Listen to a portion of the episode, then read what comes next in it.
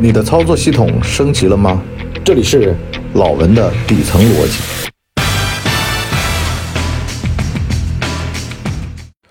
老文的底层逻辑，接受事与愿违啊，这个事儿，很多人呢觉得不理解，说我凭什么要接受？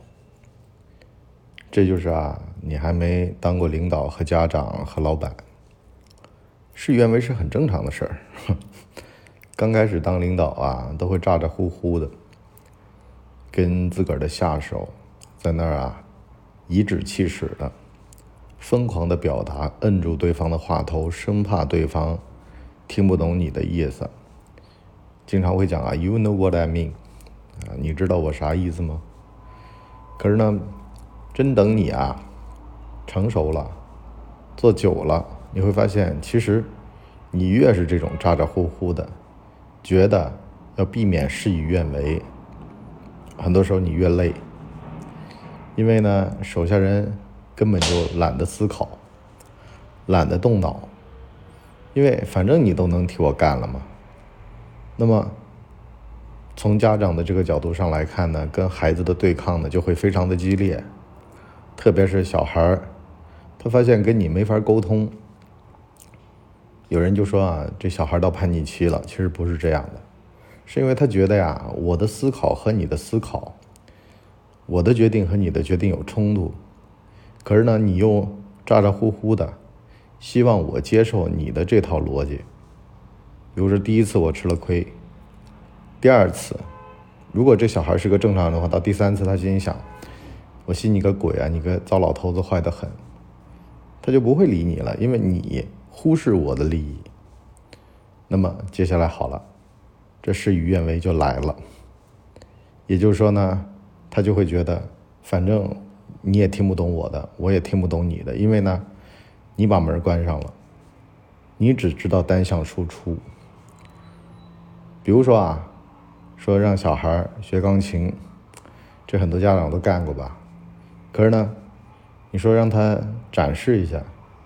他很多时候其实是讨厌这个形式，未必呢是讨厌钢琴本身，但是呢，形式有的时候如果你咋咋呼呼的，就会变成了本身。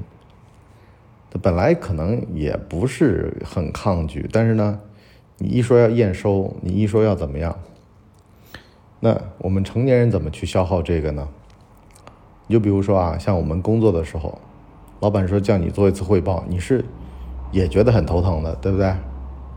那作为成年人的消耗是看在工资的份上，啊，一份我很有兴趣的工作，一个月两千，和一份摁着我头让我吃翔的工作，一个月十二万，那我肯定是远离那个我喜欢的，啊，我希望我多挣点钱。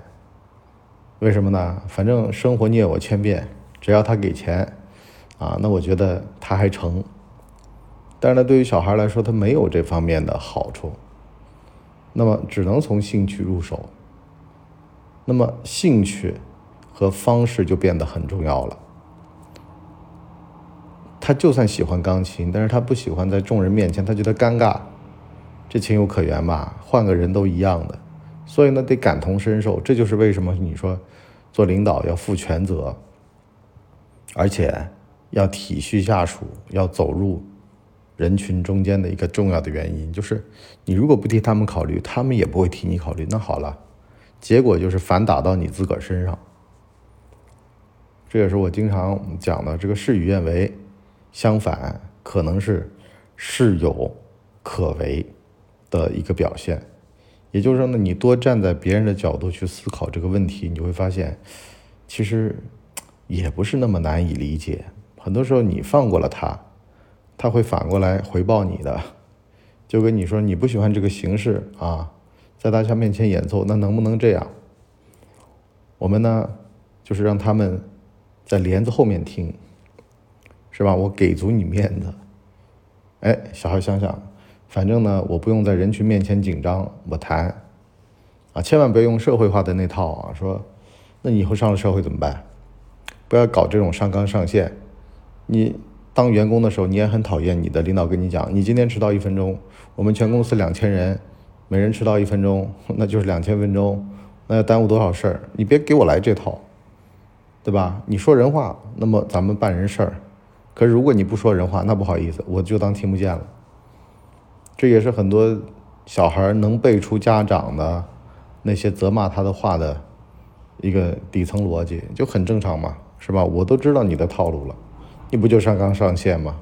你不就是不说人话吗？你就是我不管吗？那你别管好了呀，我也不想让你管。好了，一拍两散。所以呢，能够接受事与愿违，没有所谓的应该的一定之规，可能呢。你们之间才能够继续往下走，往下聊，这也是我经常碰到的一个非常关键的原因，就是跟自个儿的子女走不到一块儿去，内心走不过去。为什么呢？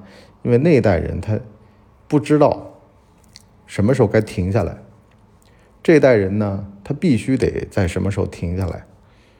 这就跟那个变态反应科的我一个朋友跟我讲的故事一样的，他说时代不一样了。老家伙那代人年轻的时候没种那么多乱七八糟的什么圆杏啊这种树，他们不懂得过敏的感觉。可是呢，你进了城，小孩在城里面长大，电脑玩到大，手机从小就有，他的视角和逻辑是跟你不一样的。如果你不能跟他感同身受、有共鸣，那不好意思，你跟他是走不到一块去的。如果说你一定要强硬着他。就包括说我爹妈那代人啊，他们那代人是不知止的，只知道往前走，不知道停。为什么呢？一停他就觉得亏了，因为那是他们的人生经验，他们的人生一定要往前走，没有往前，那就不懂得怎么走了。可是到你伯叔这代人呢，我们得知道停，因为三十五岁就是个坎儿。就包括前几年啊，某里。某互联网大厂来挖我的时候，我就坚决不去，我就知道什么时候得停。你看吧，这不裁员了吗？所以呢，每代人都有每代人的价值观，尊重他们，接受那个事与愿违，那大家还可以坐下来聊。共识就是建立在我不理解，但是我大受震撼的李安思维之上的。好了，七分钟了啊，我们呢，这个。下半集底老文的底层逻辑第二集下半集跟各位聊聊共识，就是一个家庭当中，一个公司当中，其实公司有公司文化，家庭有家庭价值观，有了这套东西，这个才能够像一个故事本一样的一个剧本一样的往下传承。啊，有的人说家风也好，还是公司的这个文化价值观也好，其实关键问题都一样。你们坐一块儿聊起来有共识，为什么呢？大家在这个事儿上面达成一致过，搁置争议，也就是接受那个事与愿违，接受那个我不能接受，但是呢，我尊重你的选择，这样的话呢，才能够继续往前形成共识的一个逻辑。我们下半节跟各位聊，好了，今天就先到这里，我们老温的底层逻辑第二季下半集再见，拜拜。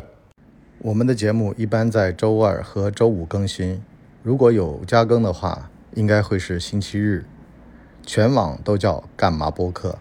感谢您的收听，我们付费下半集再见。